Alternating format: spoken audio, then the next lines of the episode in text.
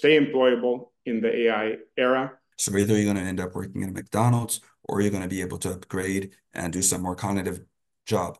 Elon Musk envisions a future where AI could potentially replace all jobs.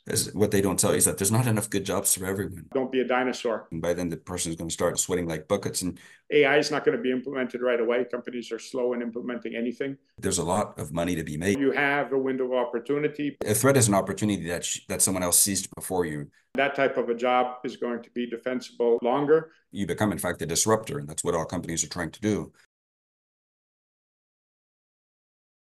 Welcome, everybody. Thank you for joining us. I'm Robert Maciejko, co-founder of the INSEAD AI community. I'm joined by Ashley Recanati, an INSEAD alum with roots in the US and Europe, currently based in China. Ash is the author of AI Battle Royale, a book exploring strategies to stay employable in the AI era. Today's discussion aims to enlighten and empower us to excel in this transformative era. OpenAI's Sam Altman is optimistic about AI in the labor market, foreseeing it as a powerful tool for humanity. Contrastingly, Elon Musk envisions a future where AI could potentially replace all jobs. How do you perceive AI reshaping the future of work amidst these diverse views? It's not going to replace all jobs. Okay, let's be clear about that. Obviously, these two people you cite, each of them have vested interest in what happened with ChatGPT, so they're not exactly objective. Personally, I don't really like what they're saying because it might sound different, but to me, it sounds the same. They're both basically saying that there's nothing that you can do about it. The first one says, like, you don't have to do anything about it because everything will go well. And the second is saying, well, you know, we're all going to lose our jobs and there's not much you can do about it. So I kind of resent that because it's very passive, and it's not the message that I think we want to be getting across to people right now. So coming from people people like Sam Altman and Elon Musk, that unfortunately people listen a lot to, I find that that's very damaging. So it's very poisonous. It's toxic. This kind of language. On the contrary, people do need to look out at what's going on, and they need to be aware that there are things that they can do and that they really need to start acting and getting prepared and getting ready, because there are going to be opportunities, but not everyone's going to be able to get them. Given Altman's perspective of creating new job roles, what strategies would you suggest for individuals to identify and seize these emerging opportunities? Well, again, I mean, for Sam Altman, I mean, the Senate should stop asking him about these things because he's not really well positioned to know about this. He's not an expert on the topic. You know, he works on other things. He's not focused on how AI changes work and what workers should do about it. So if the Senate asks him a question, he's going to answer what his PR prepped them to say. People can get ready for it, and they need to see. So obviously, it's a bit hard to give. Like, there's no one silver bullet that can work for everyone. You need to look at what the people are doing. Are they in a manual job? Are they in a cognitive job? Are they using a computer? Are they in a job that involves data? Do they do recurrent tasks? Do they exert a lot of creativity in their work? Do they talk a lot with other people? Does social interaction come a lot in play? There's a way that they do this in their job. There's like a plasticity to their job, if you wish. And then you can see, like, okay, which of these strings should they be working on? Because these are things that maybe AI isn't that good at. Then there's some aspects of their job where technology can help them. I prefer to say technology than just AI, because then with AI, people get all these fancy ideas and everything, but it's really just technology. And it starts with something as basic as, you know, typing on a keyboard or learning how to use a tool like Excel or AutoCAD or whatever it is that you use in your line of work, that you could be using in your line of work. And then it goes further with coding and things like this. One of the nice things about the new AI that we have coming out in the past year is, I think we'll talk about that a bit later, but it's in the impacts that it has for AI. It brings a lot of things that before you probably couldn't do unless you're really good at something like coding. It brings this within your grasp now. So you don't have to be a very good coder in order to do a lot of things now. In your book, you talk about three significant tech threats in the workplace: total labor replacement, skill requirement reduction, and job enhancement. Could you talk about those threats and potential impact? Sure. That's a really important point, and it's what I was actually just hinting to. before there. So the skill requirement downgrade, this is the idea that basically something that you did before that required a certain level of expertise no longer requires that expertise. So you were giving a good salary as, for instance, a taxi driver because you knew the city by heart. And now technology like GPS and Uber comes out and anyone with a car can do the same thing as what you were doing as a taxi driver. So this opens the doors to a lot of people to do this job, driving the car to take someone to a destination. But at the same time, it erodes the skill of taxi drivers. A study has shown that their average income in London has gone down by 10% since the introduction of Uber, you know, ride-sharing platforms. It shows that some of the experts, they lose, their skills are eroded and there's a devaluation of their skills. That's one of the big threats that we have now with technology like ChatGPT. Now, at the same time, there's other technologies that enhance workers. So I was mentioning about Excel before. You think everyone knows how to use Excel. There's about 1 billion Excel users in the world on a global workforce, about 3 billion people. So that's like 1/3 of the workforce has a spreadsheet, but there's very different levels of knowledge of how you use it. You know, some people are very good at stuff and they can do what takes one person maybe 4 hours. They can do it in like 10 or 15 minutes. They automate it and to a large extent. And this is, you have the same thing going on with Photoshop, with Moldflow, with SolidWorks, with a lot of software. And the difference between software like this and software like Stable Diffusion or Midjourney or ChatGPT is that the former, it will take you a very long time to work with it in order to be really good at it. Whereas something like ChatGPT, you can watch a YouTube tutorial and get the hang of it within, you know, a few minutes. And then you can use it. So that's why it's accessible to everyone. It's a democratic tool, a very ergonomic user interface. And that's very different from something like, you know, using these more sophisticated softwares. So the more sophisticated softwares still require an expertise. And if you're really good at using them, then you're really augmented and you can do the work of a lot of other people to much more efficiently. That's really the difference between the two. So both of them, they complement. These are tools that complement labor, but the impacts that they have can differ significantly. Now, the last one is, because technology obviously keeps on improving, right? So the last one is the point where technology can completely substitute for the job. Yeah, this is the final show, you know, the end of the game. It won't happen at the same time for each job. You know, it depends on jobs. Some jobs have already been fully automated, like a tollway or parking cashier. Some jobs will soon be automated, like a crane operator. There's already automated crane operators and things like this, often monotask jobs, just other types of jobs that can be automated. What about the middle class in this future scenario? Are we going to have like bipolar world of haves and have-nots? And what does it mean for career progression? There's different theories out there. We're not going towards massive unemployment so far.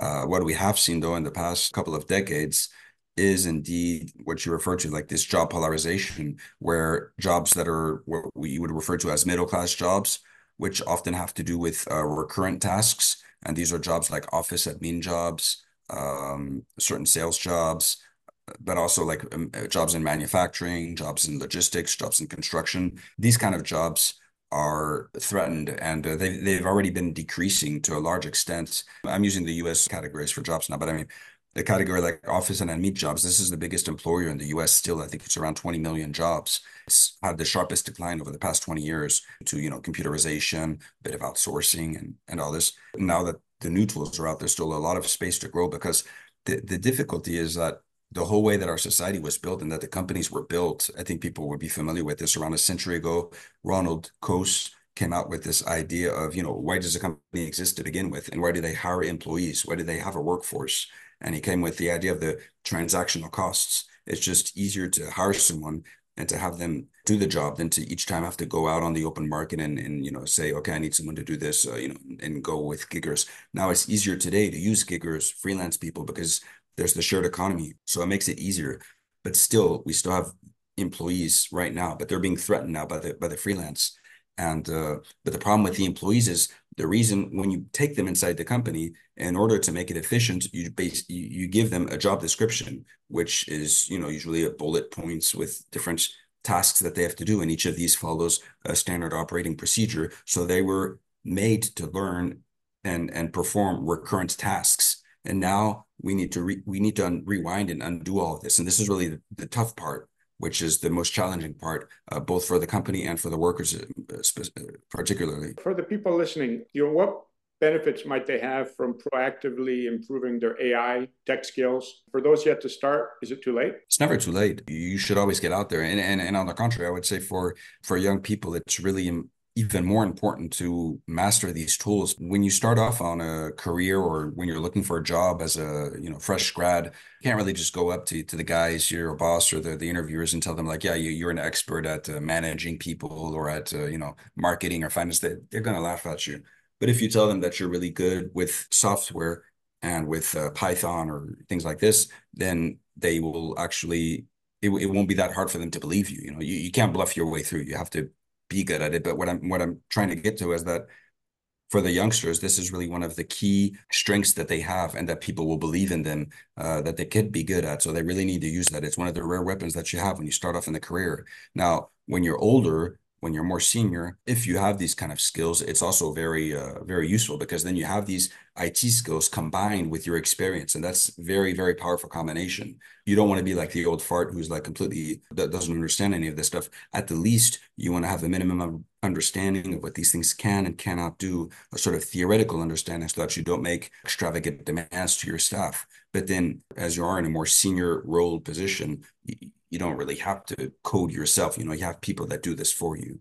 When you look at big organizations, the CEOs and everything, people don't expect that they're, ace programmers. It's not really necessary, right? But they do have to be aware of what these technologies can do so that they can lead their firm forward and on the digitization path, and that they know, okay, which technologies that they should pay heed to and which ones are just a fad or a dupe, right? Yeah, when we talked to BCG's Francois Candelon, he said senior managers should have something like an AI driver's license. You don't necessarily have to know how the car exactly works, but you should know if you press the pedal, it goes forward. As you mentioned in the book, Guanxi, the concept of Guanxi, can you tell us its significance, especially in the AI era? First of all, Guanxi is about, it's a Chinese word that refers to the links and the relations between people that form a web, like a system.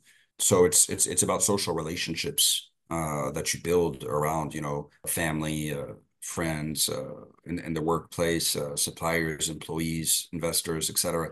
It's really an important concept. When you see like in a group of friends or something, all of the different interactions going on, all of the underlying stuff going on, and all the things that people know and that they see through intuition and that they know about the different Machiavellian kind of things going on, between men and women, between, all these, and the history between people. These are the things that an AI is just not going to be able to grab all this data and make sense of it. First of all, it might not be legal for it to, and, so it won't be able to understand its staff the way that a manager can, or the way that, when you go outside and you need to deal with third parties, with stakeholders and everything. It's not something that AI is good at. But in order for you to be good at it, you need to really exert it. And then the sense that I talk a lot about Guanxi of is more like as something that you build. It's really like it's the human capital that you build for the future. The term of Guanxi in China, as you know, there's a lot of big emphasis on giving favors and receiving favors, and they kind of keep track of it. Not like, like they don't do this as an accounting practice or something, but there is some sort of invisible, you kind of keep track of, oh yeah, you give this person a favor, later they'll probably give you a favor back or something. So there is this will to go out there and to help other people. And this is something that the INSEAD is really strong on too, that they really emphasize as a community, that people are there to help each other out and you give first before you receive. So this is also something that is really emphasized in the school. It's also something that's really important, because at some point in the life, if you want to go and you want to make a turn towards another direction, or you want to go entrepreneurial or something, and then you suddenly you need investors, but you also need like customers, suppliers, employees, vendors, etc. You're going to want to think then like at all those people you knew from before and think like, damn, it's too bad I didn't keep in touch with them, because now that I need them, it's a bit late to just go out and ask for a favor, And it might be more important in the future. You talked about tech skills, AI skills, that the listeners, that all of us should build these skills. What are other skills that will be more important in this coming period? You talked about versatility, personal branding, creativity. I mean, where can we find moats, personal moats around our work? This is really like the core topic of the book. So it's not just focusing on the problems or what we're looking at, really at solutions and pragmatic solutions that you can deploy in the workplace. It all begins really with an introspection of your job, like in the lines of a SWOT analysis, but transposed to the individual. Where are your strengths and your weaknesses compared to AI and other technologies, and how these technologies can encroach on there, and where do you remain resilient? You have to look at this through different lenses. And you just mentioned some of them. So there's the creativity, the versatility, the number of tasks that you have in your job, how you're perceived, and all these actions. And when you look at it, actually, it's very interesting, because the more I was researching this topic, so I've been working on this for about 5 years, and this project that culminated with the book, the more I researched it, the more I realized that this whole phenomenon of job disruption is, in fact, very similar to corporate disruption. A lot of the actions, a lot of the measures that you can take are similar to what smart companies do. Things like you mentioned, like the branding, for instance. The branding is something that companies have been doing for close to a century now, because they do this in order to differentiate themselves, right? This is something really important in storytelling and being able to manage your customers. You're doing something like customer relationship management. When we talk about Guanxi, that's what it is, really. So it's really just transposing a lot of what successful companies do in order to, what do? They disrupt themselves, They don't wait for the disruption. They hit them head on. They disrupt themselves.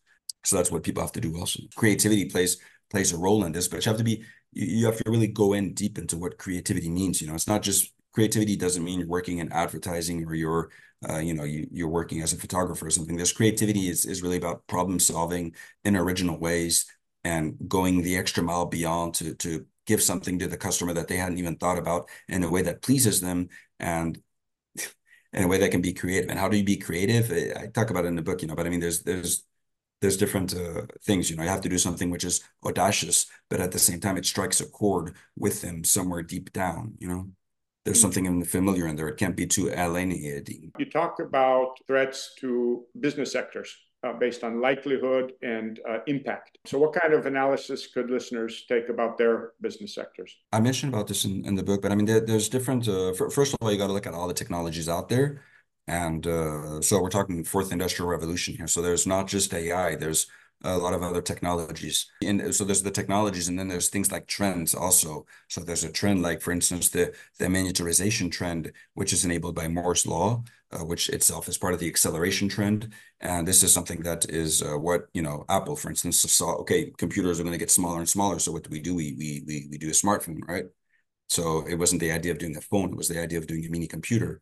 And now the Chinese see that, okay, everyone likes to live in their cars. I mean, Chinese people, they spend a lot of time in their cars. So they didn't go the way of the Americans thinking, oh, we have to do a hybrid vehicle with an electric motor because that's like better for the environment or something. People are here, they have other preoccupations. They just like to be in their car, to chill in their car. It's a place that they hang out. So what did they do? They brought the computer to the car. Now the Chinese EVs are not about having an electric vehicle. It's about all of the connectivity and all of the sensors and all this stuff that's in the car that just really makes it a smartphone on wheels. And that's how they became super successful. And now they're just starting to open this out to the world, and they're dominating. It's because they really caught this trend.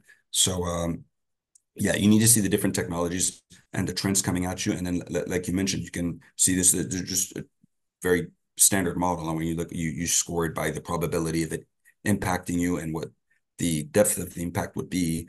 And then, this gives you a score to see, okay, what should you put your priority on?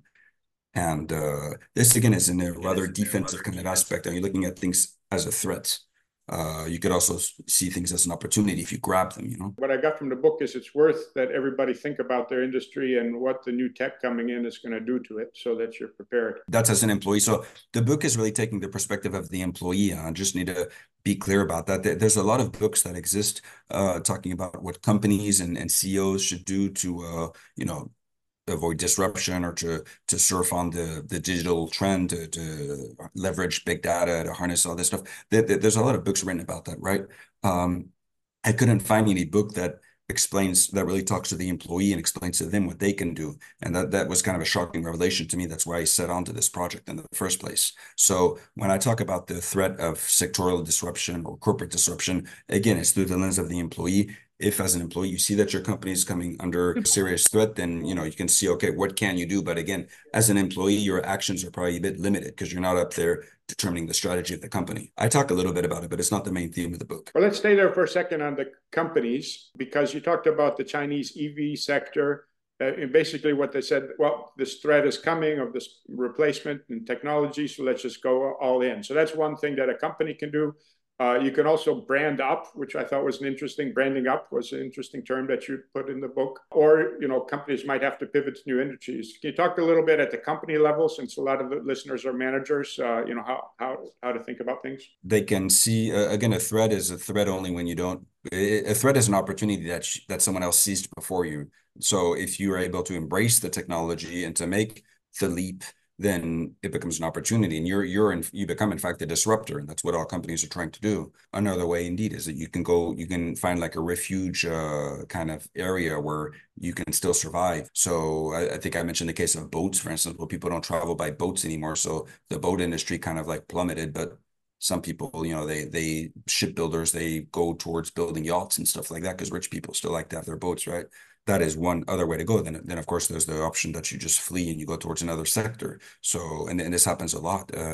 You see it recently with the European company, Philips, who was known for making, you know, doing the DVDs and all that. Well, now they're completely sold off all of their production of goods, and they're rebranding themselves as a healthcare company. Well, that's like a big pivotal change, right? We've seen things like this happen before. I mean, like I mentioned, but Berkshire Hathaway used to be a textile company. Then they changed, you know, and they went into insurance. Yeah, that's just really like when you abandon a sector, which is like going in down in free fall, and you change to do something else. Branding up is like, well, that's kind of like the refuge. Like I mentioned, the case of the yachts, for instance, it's okay, you know, it's the same if you're like in the restaurant business or something, and suddenly you can't compete because there's these guys are going really big time on the scale using automation. Well, if you brand up and you do like if you have a history and everything, and you can really go up there, if you have the ability to brand up, then you can deliver for a niche population a superior quality product, and then you still might have like human waiters that are there, like, you know, advising you about, you know, the food to choose and the wine pairing and so on. For the listeners who are managers, you know, how do they make sure their companies are agile companies instead of the losers? You talked about things like process transformation, experimentation culture, responsible usage, and also collaboration in AI. That's an interesting point because I see, like, for it's really at the antipodes, right? You have it in one situation, you got the really processed company, which does everything, just trying to make everything the most systematic possible, eliminate all forms of VUCA so that you can have everything very processed, and then you can automate it. You really reduce the weight of the labor in this company. That way you can deliver a product for very cost efficiently. And on the other hand, you're going to have the companies that, like you referred to, the agile companies, where the people are train a lot more is done into the training of the people so that they become a lot more aware of what's going on, of the ins and outs, and they become more, you know, all departments together, right? So and they can work together, and they speak more common language, and there's less silo effects and everything. And in a sense, ChatGPT can even help them too, because ChatGPT can bring down arcane concepts like, you know, the jargon of accountants or lawyers or R&D engineers and everything, and it can bring it down into common vernacular that everyone can understand, so that people from different departments can kind of understand what's going on between each other. You know, they're no longer like, oh, this department, they have all the knowledge on this, and it's something like you can't understand it or something. So that can help too. But to get back to the agile companies, so that they have a very different kind of culture in there, which is trying to augment the employees and to make them more resilient, but also more flexible, more agile, right? So that if there's changes that happen, they can adapt, but it's going to be a bit more costly for the company to do this compared to the one that really just tries to get rid of all their labor. Now, these are really just the two extremes on the spectrum, right? In the middle, though, I'm afraid that the companies in the middle that go for neither one nor the other option, those are the ones that are going to get hit the hardest, because they're going to have the high cost of the personnel, and they're not going to have the augmented personnel that can adapt. So those companies might just sort of fade away, and we're going to end up with the two extremes. Which one of these two is going to win? I don't know. Again, these are really just the extremes. And even within a company, if you don't have really that strong corporate culture from top to down, you could have in different departments based on different managerial styles, you could have the two that sort of you can find the two together at different levels of the company, right? Say you're in a company or an industry that is facing challenges. So it might not exist, or it'll be changed dramatically. What do you do? How do you decide what to do? Do you stay? Do you try to adapt? Or do you flee, seek new opportunities, you know, thinking about your skills and specialization? If you're in such a situation, what should you do? as an employee, first of all, you need to really see what it is that they're facing. What kind of threat is it? You know, what problem is it that you're facing? Because if the problem is not about the company, but about you and your skills, going to another company is not really going to change anything, you know, if you leave or if you even lose your job because they're like, oh, we can automate it this now, or, you know, we only need 3 people. There were before, there were 6 people. So, and you're not one of the most tech savvy, so you're not the one that we keep. If you go somewhere else, I mean, the same thing is going to happen over there too. And if it doesn't, then the company that you're in one day or another, they're going to tank because they're not taking the right actions to become more efficient. So they're going to lose the race to the companies that became leaner. You really need to see what the problem is, you know. But if you do have skills, like if you are really someone who is like got this mindset forward looking and you're trying to move things and you're trying to shake things up and everything, but your company is the one that's acting really like an old dinosaur and that's not acknowledging the threats, and you can see that they're really going in the wrong direction and that they won't have time to catch up, then yeah, you can decide to abandon ship, but you got to think about it through really. Because I mean, if you look in the past, like in the 20 years ago with the internet revolution, although the internet is different from what it does from AI, obviously, but you know, some companies were a bit slow to catch onto the internet too, right? But that doesn't mean that they're still here today. And just like today, you have companies that are doing lighting and light bulbs and everything.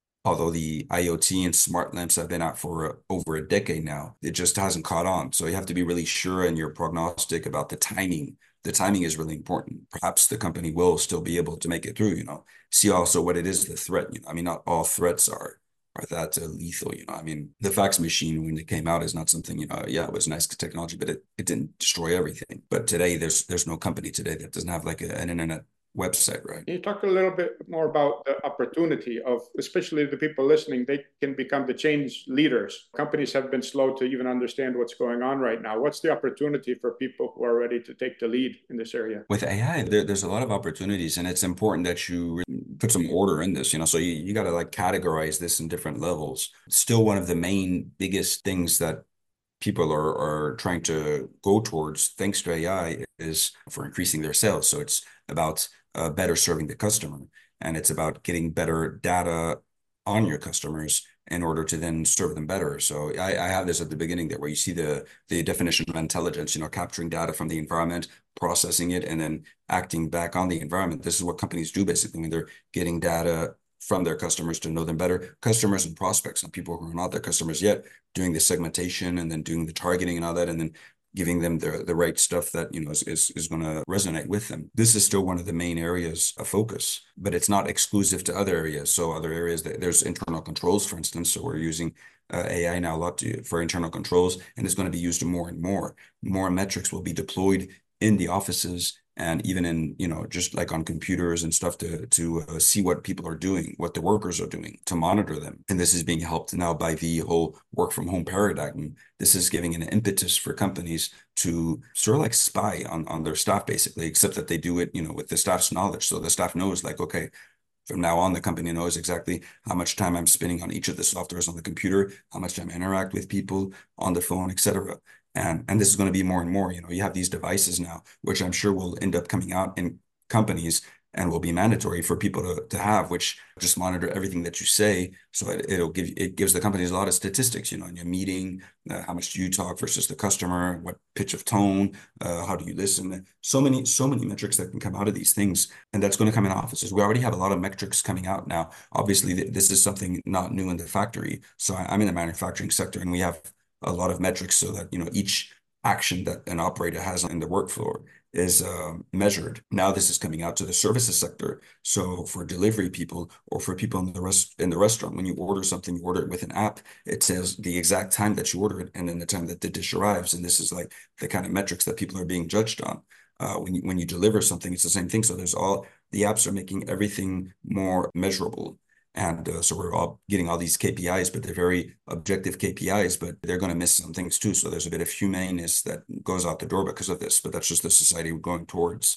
The measurability point is a great point that it will have a repercussion in the medium, in the short, medium, and long term, right? Because you know, having the KPIs all written and computerized can make a difference. It's a huge impact. There's been this sort of fog of war in the offices where people are like, you know, yeah, I come to the office, I do my job. If you're able to squeeze in a few hours and you're able to do your job in 5 hours instead of 8 hours, you don't spend the other 3 hours usually doing other stuff. A lot of people are just going to spend that 3 hours maybe on Facebook or something, and no one will know. This is all about to change, you know. So this is really something, it goes by the name of digital Taylorism, where there's really this applying Taylorism, and not just in the sense of division of labor, but in the sense of all the metrics and everything that go with it to the offices. And that's going to be a really hard pill for a lot of people to swallow. I found interesting in your book that you suggested that people analyze in detail what they do, their tasks, and look at them if they're repetitive, what's automatable, and so forth.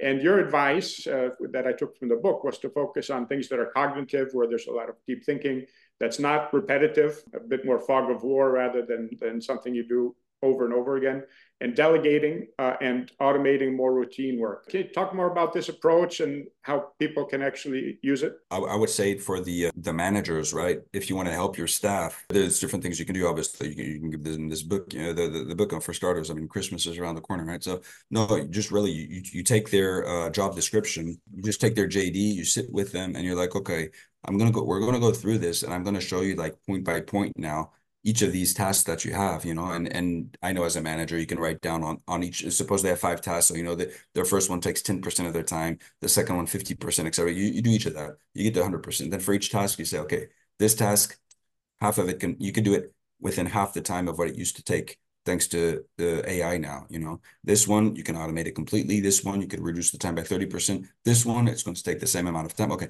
you get to the end of that and you do your little calculation. And by then the person is going to start, you know, sweating like buckets. And by the time you're done, you're like, okay, see, now we can save half of your time here. It happens in your department. You have like 5 other people doing the same job. What does that mean? That means like we can get rid of already 2 people, maybe 3, you know. What do you do from there, you know? The person has to see. So you, of course, as a worker, you want to do this preemptively before your manager comes over and has the discussion with you, because then you can do the change on your own terms. Luckily, there's this concept out there which goes by the name of exponential gap. And it's the idea that technologies improve like exponentially, but the society and companies and the government, their propensity to adapt to these technologies is more linear. So that leaves a gap between these 2 curves. And there's a gap between basically what technology can do, how many jobs it can automate, and the actual automation of jobs by companies. From the worker perspective, this gap is like a window of opportunity that you can grasp in order to clean up your room before, you know, your company snoops in. And you can become super efficient by doing the kind of things that Robert was just alluding to. So yeah, I talk about, yeah, looking at all your tasks and their level of recurrence and how they could be replaceable and everything, and then just trying to automate the tasks that you have that are the most recurrent so that you can free up some time to do more meaningful stuff. And then you can look back at what you've been doing, you know, the past year or 2, when you had problems that you were unable to solve and you had to, because they kind of like, they were above your pay grade, as you would say, or they were like just not written in the script. Then you had to call up your, you know, what did you do back then? Did you try and figure things out yourself? Did you go on the internet? Did you search yourself for something for solutions? Or did you like just go to your boss and you try and solve the problem with him? When you try to solve the problem with your boss, was he busy, or did he teach you how to do it? Or did he just give you a fish, or did he teach you how to fish? You know, because these are the kind of things you got to start thinking, you know, you got to try and learn more. You got to grasp more, and you got to get more tasks in your plate. And these tasks better be more cognitive tasks, more problem solving, more connecting the dots, more things that are a bit more complex because they involve a lot of ins and outs, things that an AI cannot put under a common denominator. You know, it's not just quantifiable stuff in a close space of perfect information, right? So that's what workers got to do. And I think that managers can kind of help them to develop the sensibility, because again, when you go down through them, when you take their job description and you go down and you walk them through it, you know, you're not doing this as a punishment to them. You know, you have to be really clear with them. Look, you got to tell them like, look, man, what we're doing here, it's not just this company. If you go somewhere else, it's going to be, you're going to be facing the same issue. So you got to upgrade, and you got to do it now fast, because the jobs in the middle, these kind of jobs, they're disappearing. So either you're going to end up working in a McDonald's, or you're going to be able to upgrade and do some more cognitive job. What they don't tell you out there, and this is again, you know, what they don't tell you is that there's not enough good jobs for everyone. There's going to be a battle to have those nice, good jobs. It's the title of the book, you know, AI Battle Royale, is the idea that not everyone is going to make it up there. So you're going to either go up, or you're going to go down with the rest and end up at the base of the pyramid. And as the base of the pyramid gets really crowded, it's going to drag salaries even further down. And if salaries can't be dragged further down because of minimum wages or things like this, then they can be shifted to other countries. Just to summarize how I've understood some things. So about tasks, you said if you are doing like one thing, a monotask job, and it's automatable, run. You have to start looking at focusing on things that require some deep thinking, where it's not so obvious, where it's not so repetitive. That type of a job is going to be defensible longer. AI is not going to be implemented right away. Companies are slow in implementing anything. You have a window of opportunity, but if you're in that monotask job, run. Second thing, and this is from Fabio at a personal level, a similar point, don't be a dinosaur. I mean, get into the stuff you really understand and go deep. At a company level, if you're in a company that looks like it's going to be a dinosaur, you can run. Or, especially this group can be the change agents to actually turn those companies around. Ash, is that an okay summary? Sure. Big Four business relies on tax and audit compliance. They hire many juniors to execute profitably. How do you think of Big Four competing, collaborating with AI-based software as a service? As what will junior people do? Yeah, there's a lot. That's one of the areas which is going to be shaken a lot. Obviously, there's a lot going on there. You got to look at the software in question, though. So the software, it's been deployed in different phases. We had the ERPs that for like 30 years, 20 years now, and a lot of there was a big rush at the time for companies to deploy these ERPs. And so and then CRMs and everything. So people did it really like head down. They just rushed to deploy these things.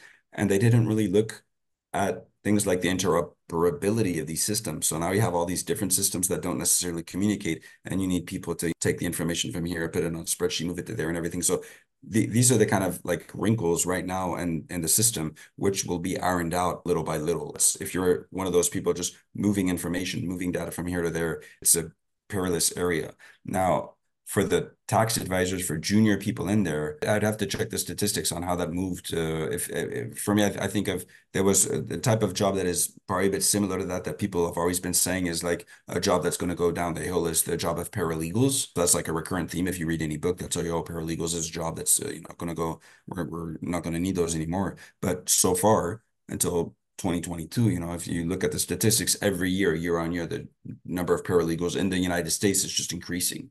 So, I'm not saying this could change, obviously, at some point. And I think it's one of the jobs that's radically going to change, but it's so far that hasn't shown itself. Now, what you need to look at, we haven't talked about this, is I think people need to reason less for the future, for young people especially. You got to reason less in terms of jobs, because a lot of jobs aren't going to be here anymore.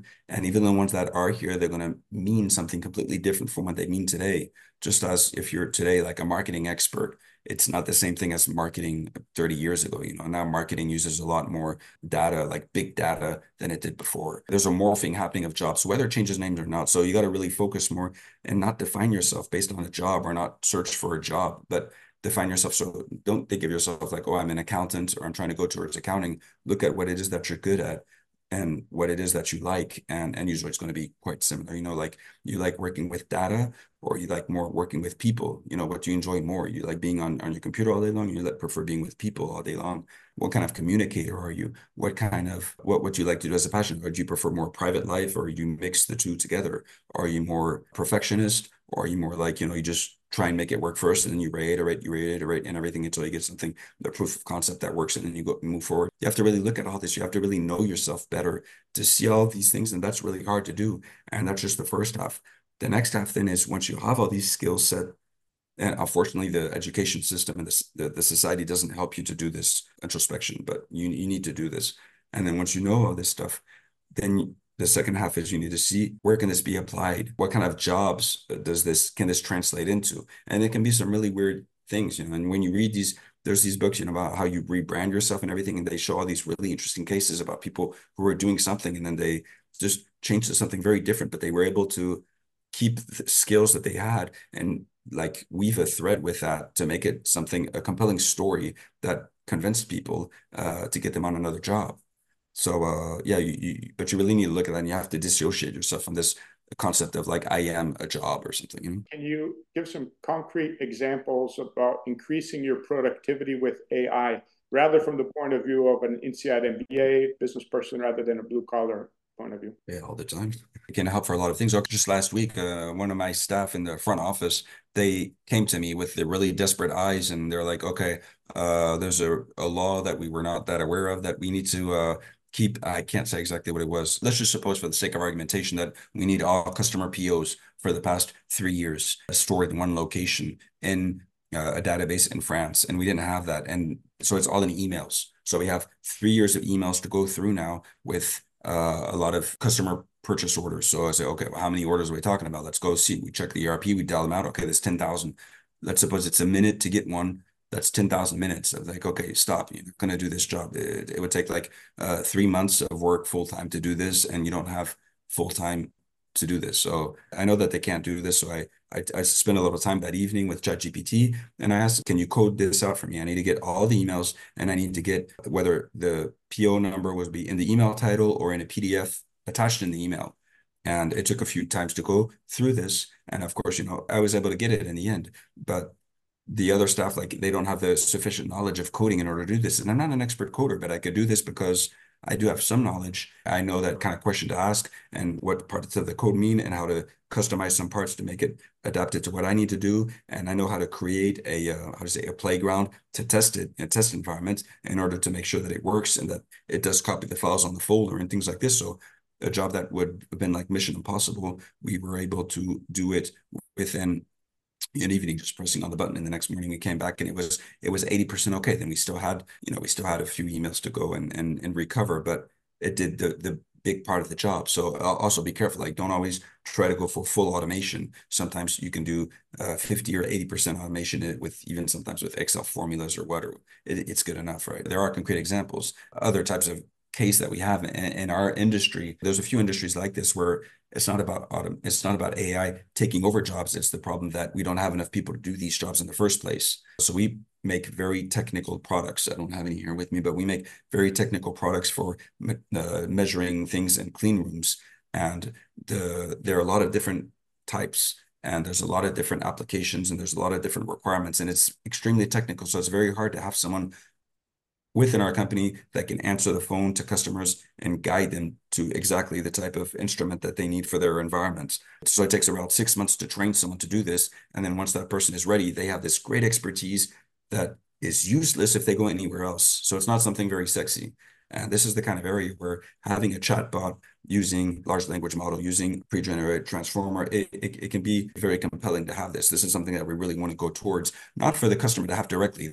You wouldn't want the customer to have the hassle of interacting with the chatbot today because they don't really like doing that, but for our staff to have, so that our staff can be augmented by this chatbot and helped in order to give them a good response.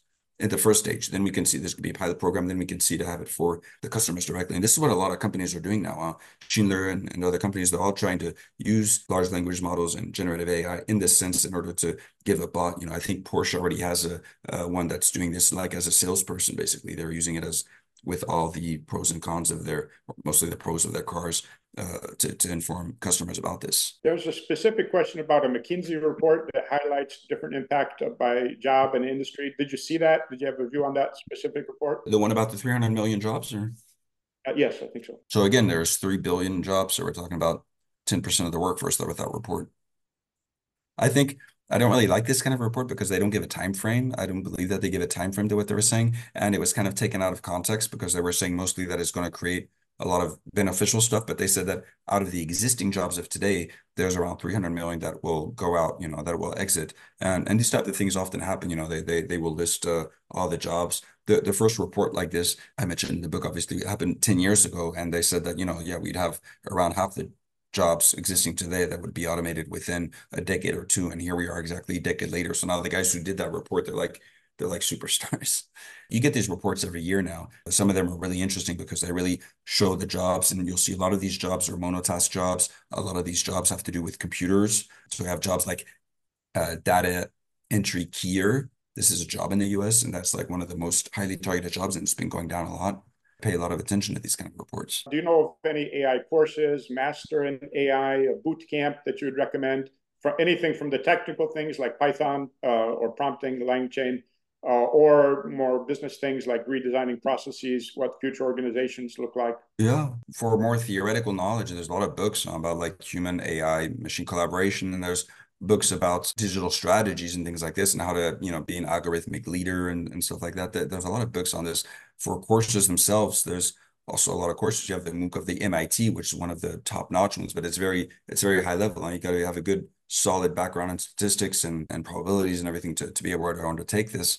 And then you have more easier stuff like the one given by Microsoft and a few other companies. Then you have websites like, you know, Hugging Face, Kaggle, GitHub, and everything, which kind of help you. You know, you can have your own an environment to play with Python and things like this. So they kind of help you little by little to work on this. My advice is not to just try and dive straight to, you don't want to panic and dive into this. You know, you want to look at really what it is that you do, what are the tools that you're currently using in the company, and how could you use them better, and really go from there. You don't want to go the other way around, because you're just going to you're just going to err in the dark and get depressed and fail in the end. You really have to pay attention to how you go. And again, at a certain level in seniority, the ability to be a good manager and to manage other people trumps the ability of using automation tools. The automation tools are more important at the beginning of a career, or tools in general. As you get higher in the corporate ladder, you don't expect people like Warren Buffett to be experts at using Python, right? They don't need to. They have people to do that for them. What you do need to do is have a good look then more on a strategic perspective as, okay, what can these tools do, and what can I do with it, and be surrounded by people who can explain this well and who, you know, you can connect with, you know. So you have to have the right collaboration in place between people that, like, for instance, if you're like in a company like, I don't know, like Saint-Gobain or Dupont, like you want to have a good collaboration between the material scientists and the data scientists that get these people in the same room together, because it's together that you're really going to have the real creative sparks and be able to create something revolutionary with AI that can help you to make new materials and things like this. Why are we here? Why did you write this book? You have a full-time job already, and how was the process? Was it difficult? I do have a full-time job. I was reading about future technologies for about a decade now. I noticed that they were all kind of saying, yeah, they were all agreeing that there was going to be a big problem on the job market as these technologies advance, and yet I couldn't find a single one that gives advice to employees. And I found that really shocking, kind of like unnerved me to the point where I'm like, okay, you know, like I want to research this and what can they do? You know, and it was kind of torturing me, this question, and I couldn't find any answers. So I started writing an article here, an article there and everything. And then I saw that it's just so deep and so big. And I was interested in this, obviously. For me, I was passionate about this. It was turning into an obsession. So then I was like, okay, let's just set out and write something about this. And that was around 5 years ago. Yeah, it was a bit challenging to, you know, juggle between this and the job and everything. But, you know, there was COVID also happened. So when you're locked in, like we were last year for about over 2 months in Shanghai, that helps too, right? No, but it was a really interesting journey. And the idea was to be able to do something about this void. You know, it was really unbearable for me. So I really wanted to fill in the void, and because I think it's something important to be able to help people and to develop their awareness and to help realize, you know, what's happening, and to provide solutions, because there's a lot of books that talk about the problem. I would find a lot of books like Rise of the Robots is one of the famous ones by Martin Ford, and it's a good book. The only solutions he really talks about is universal basic income, and I'm like, well, that's great, but, you know, that's the top guys. They'll do it when they feel like it, you know. Meanwhile, what can we do in the workplace? That is one of the few silver lining of COVID that allow you to write a book on this. Last question, Ash. Do you have a key message or final thought to inspire our listeners as they think about their careers in the AI world? For INSEADers, I wish to hope that they're not the first people targeted, right? I don't think that they're really in the recurrent jobs and everything. I think they're more managing teams that have people that are doing this. So I kind of gave some hints on, you know, what you got to do to set in this mojo and action with, you know, teams, so that they, you know, develop this awareness. But it's also challenging too, because we have to be honest with ourselves. Like, in our existing teams, there are people that we know can grow. You know, you categorize, you know, you got your A players that, you know, can grow. You got your B players that are just, you know, they want to balance with their family life and they want to stay put, and you're okay with that, because you can't have everyone growing, because again, it's a pyramid, right? So you're okay with that, having people that are just stable. But the problem now is that there's havoc being brought to this. So those people that are just staying stable there, they might end up not being necessary anymore, or maybe only one of them will be necessary instead of three, because I don't believe in full automation. It's too risky now. But so that's really the issue now, is how do you handle this with your team? Then for the insiders, I mean, in terms of business opportunities, this is a period of like great havoc, you know. So it's there's a lot of money to be made, you know, in this confusion like this, you know. So for business people who, you know, they have a disdain for the idle pleasures of life. This is the time where I see a lot of opportunities. You know, while I was researching, I was really focused on this one topic. So that was one of the challenges. I didn't want to get distracted by all of these 1,001 other ethical dilemmas that we have with AI. I try to just focus on the job thing, because that's one of the major problems also. When you see all these talks about AI and work, I see some of these talks, and very soon people, they just go on other topics like, oh, do we need, is it better to have closed AI or open AI or things like that? It's like, just, it's really irrelevant. Like, as a worker, who cares, right? But no, getting back to the more business aspect of things, like there's just a lot of tremendous opportunities and things that you can see that are possible to do with this technology now. It's just crazy. And there's a lot of pain points that can be solved. There's a lot of new things that can come out. So you really have to keep an eye open for this, because there's a lot of cool things that you can do with this.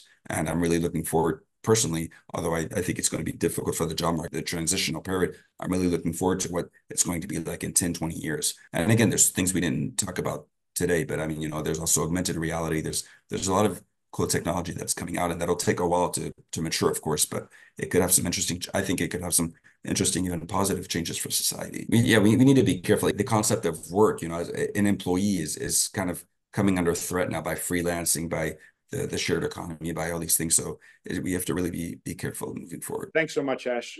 Thanks for being with us late your time. Everybody, Battle Royale is the book. It's available on Amazon and right now. I've read it, every word of it, and I gained a lot. Ash convinced me to read the book.